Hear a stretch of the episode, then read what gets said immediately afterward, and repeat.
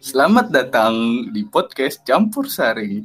Boleh dicampur, tetap disaring.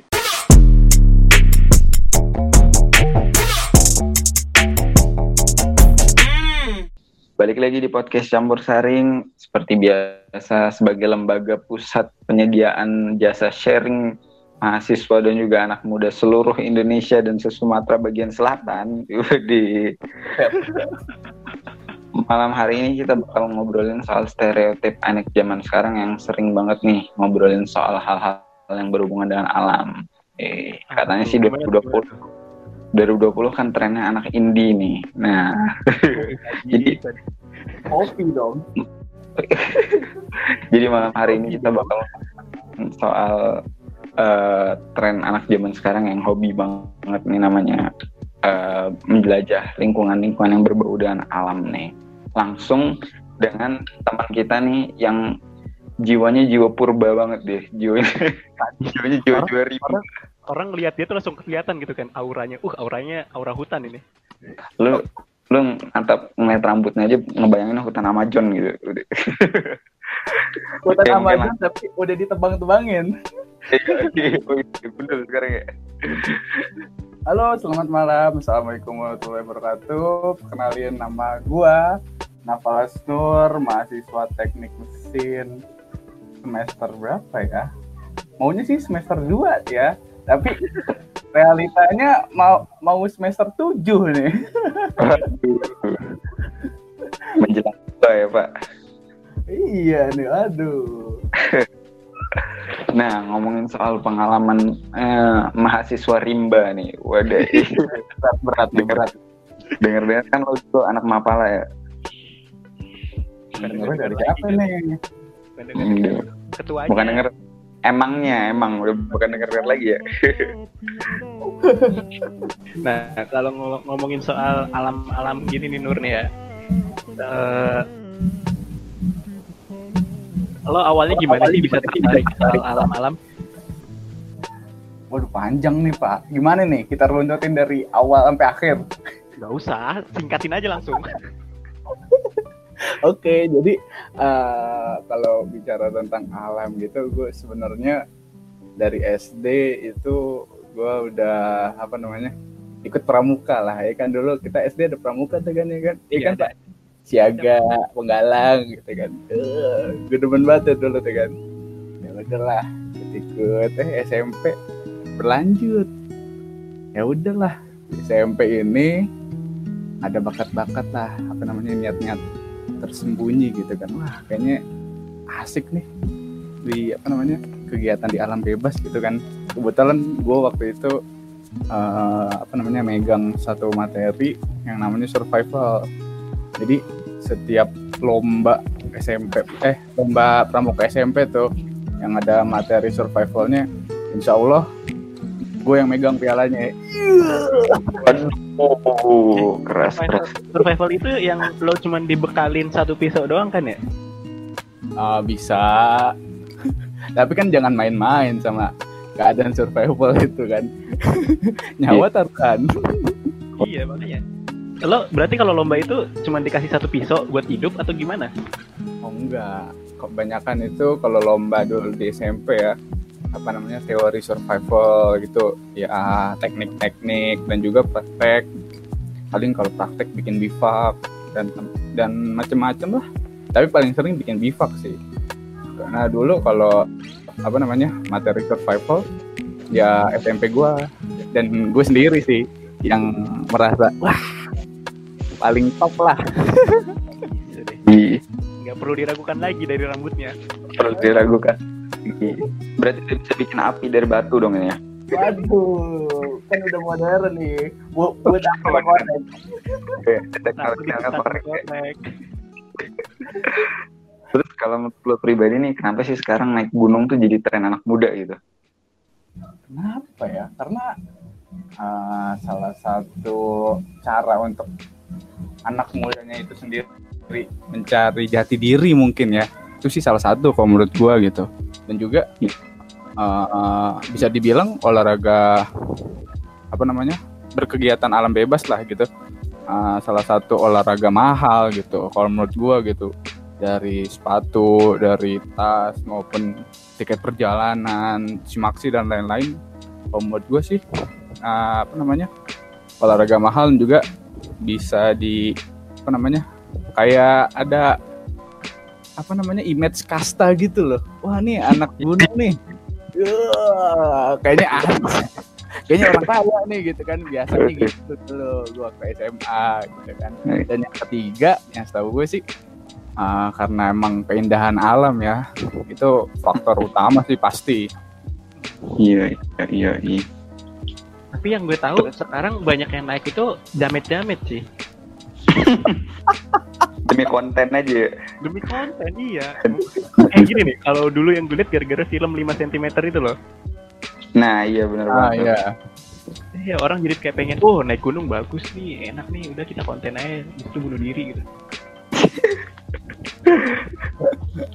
Gimana ya, ya? Kalau misalnya ya begitu ya emang uh, apa emang udah terdoktrin lah ya, bisa dibilang dicuci lah otaknya sama film itu ya kan.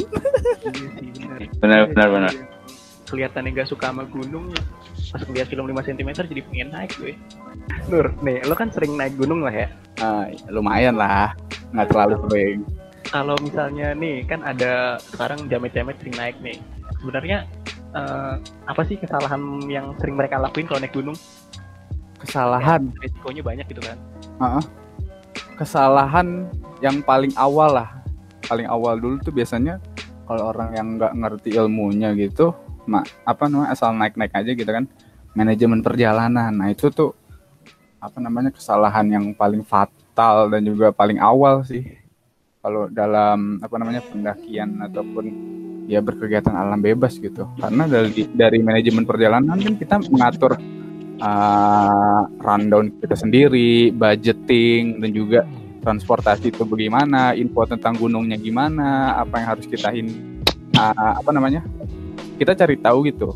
Mitos ataupun adat istiadat ataupun apa namanya apa yang tidak boleh kita lakukan di sana dan lain-lain gitu.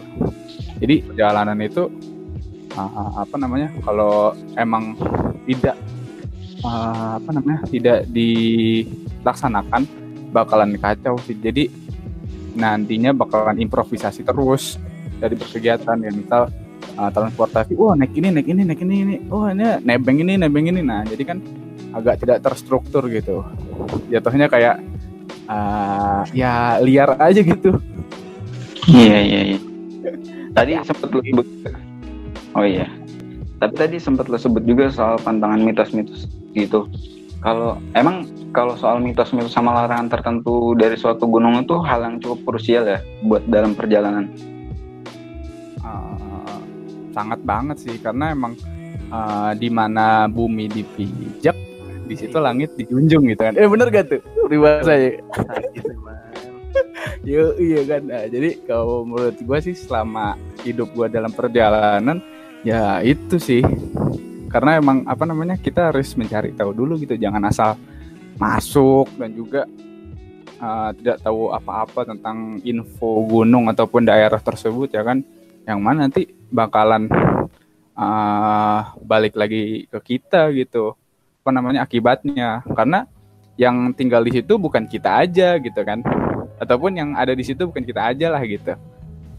Terus selama lo naik gunung pernah nggak lo nur digangguin pernah digangguin kayaknya sih enggak gue kalau gue nggak pernah digangguin sih tapi teman-teman gue yang sering digangguin gitu salah satunya waktu gua uh, ekspedi mini ekspedisi lah bisa dibilang mini ekspedisi di Gunung Sekincau di daerah Lampung Barat. Nah, kalau orang Lampung Barat pasti tahu tuh Gunung Sekincau. Jadi di situ uh, oke kan gue naik nih. Tektok eh bukan tektok siapa ya?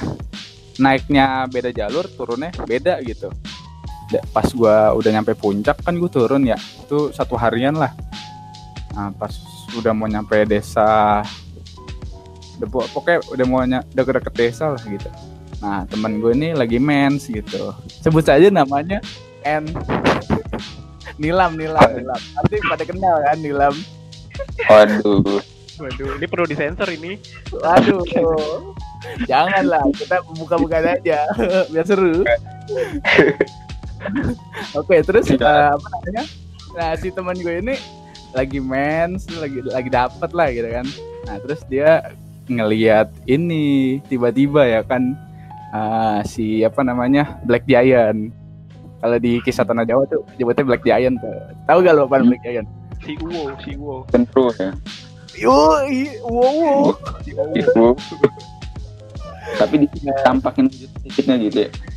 eh ditampakin tapi ngelihatnya kakinya doang kok nggak salah soalnya kan gede tuh kan si Uwo Iya. Iya. mau jadi wah pas itu di mana ini kan turunan terus lembah gitulah pokoknya terus ada air gitu kan waduh eh teriak kenceng banget waduh gue juga bingung ya kan nih bocah ngape paling itu sih ada lagi sebenarnya tapi panjangan lah ntar Iya. iya. Cuman kalau ngomongin soal fenomena anak gunung sekarang nih ya, kadang juga sering nih ada obrol, eh, bukan obrolan ya, kayak kisah-kisah yang meresahkan warga sekarang tuh. Anak muda jauh-jauh ke gunung cuma untuk bercocok tanam tuh. Apaan tuh? Oh, ngerti. bercocok tanam. Tapi itu tuh yang harus dihindari sebenarnya. Karena udah Oh, iya. norma dan Iya. tata aturan lain-lain lah. Iya. Melenceng lah dari aturan rimba tuh. Bisa Eh, bisa bisa. Intinya Eh, berarti itulah ya. Di mana bumi dipijak, di situ langit junjung. Harus Nah, dari ke apa sih namanya? Dari beberapa kegiatan lu naik gunung nih Nur nih. Apa hal yang paling berkesan buat lu? paling kesan. Hmm, oh ini keindahan alam gitu. Paling utama sih keindahan alam ya. Karena gue jatuh cinta banget sama uh, Surya Kencana. Kalau tahu nggak Surya Kencana? Yang Mana tuh? Gunung Gede, tuh, di Gunung Gede. Oh, Gunung Gede. Nama puncaknya tuh. Enggak, nama nama lembahnya. Jadi kayak Oh. padang rumput, padang Edelweiss lah. Iya iya iya. Nah itu kalau yang berkesan banget buat gue sih, ya itu sih. Yang kedua ya apa namanya dari kita berjalan ataupun perjalanan kita itu banyak pelajaran hidup juga gitu buat kita sendiri gitu. Kalau Hmm. bertemu dengan orang-orang baru, mau bisa ngobrol sama orang yang lebih tua dari kita ya kan? Warga-warga desa kita dapat wejangan-wejangan. Dan juga ya kisah-kisah kehidupan mereka yang yang mana? Ah, nih mereka nyeritain kisah hidup mereka gitu. Harapannya ah, nih gue kasih cerita hidup gue harapannya lo biar nggak usah ngelewatin inilah. Jadi ada batu loncatan gitu. Kayak tempat kuantum lah gitu kan. Beli. uh, sendiri gitu. Biar nggak mengalami kayak iya gitu sih kalau yang gue paling seneng ya dari perjalanan maupun itu naik gunung ataupun ekspedisi gitu buat ke kegiatan sosial itu sih Nur, ada closing statement buat teman-teman semua yang pengen naik gunung atau jalan-jalan gitu. Kan? waduh closing statement nih Iya dong. apa ya ya kalau buat teman-teman semua gitu kan kalau mau berkegiatan alam bebas itu ya yang paling utama harus apa namanya sesuai prosedur lah. Kalau menurut gue tuh yang pertama harus banget ya manajemen perjalanan gitu. Karena uh, dari manajemen perjalanan itu kita merencanakan perjalanan kita itu. Baik itu uh, budgeting transportasi uh, info-info gunung dan lain-lain gitu. Yang mana uh, itu keselamatan kita sendiri dan juga apa namanya kenyamanan saat kita berkegiatan gitu yang kedua jangan lupa apa namanya uh, pamitan dengan orang tua ataupun uh, apa namanya ya pokoknya pamitan lah gitu kan. Minta izin gitu kan sama yang punya dunia ini ya kan Tuhan kita Allah dan juga uh, orang tua kita gitu kan. Restu orang tua kan juga restunya Allah. Iya. Haji Ya, Sultan yang-. Ya, yang terakhir paling sih uh, jadikanlah perjalanan perjalanan kamu itu sebagai perjalanan salah satu uh, bagian dari perjalanan hidupmu gitu. Oh ini, jadi harus mempersiapkan rohani, jasmani, terus juga metik apa yang bisa dipetik dalam perjalanan ya. Yo, yang dan juga buka diri selebar-lebarnya apa yang bisa kita peroleh selama perjalanan itu. Yo, insya Allah, insya Allah perjalanan kita tuh mantep lah. Jadi salam lestari dulu lah ini. salam lestari. Jadi mungkin uh, sekian podcast malam hari ini. Kami dari Campur Saring berterima kasih banyak buat Nopal Hasan nih mau nemenin kita malam ini ngobrol-ngobrol soal uh, Mapala. Yoi. Woy, makasih juga nih udah diundang. Yoi. Mungkin kita tutup aja. Wassalamualaikum warahmatullahi wabarakatuh. Waalaikumsalam warahmatullahi wabarakatuh.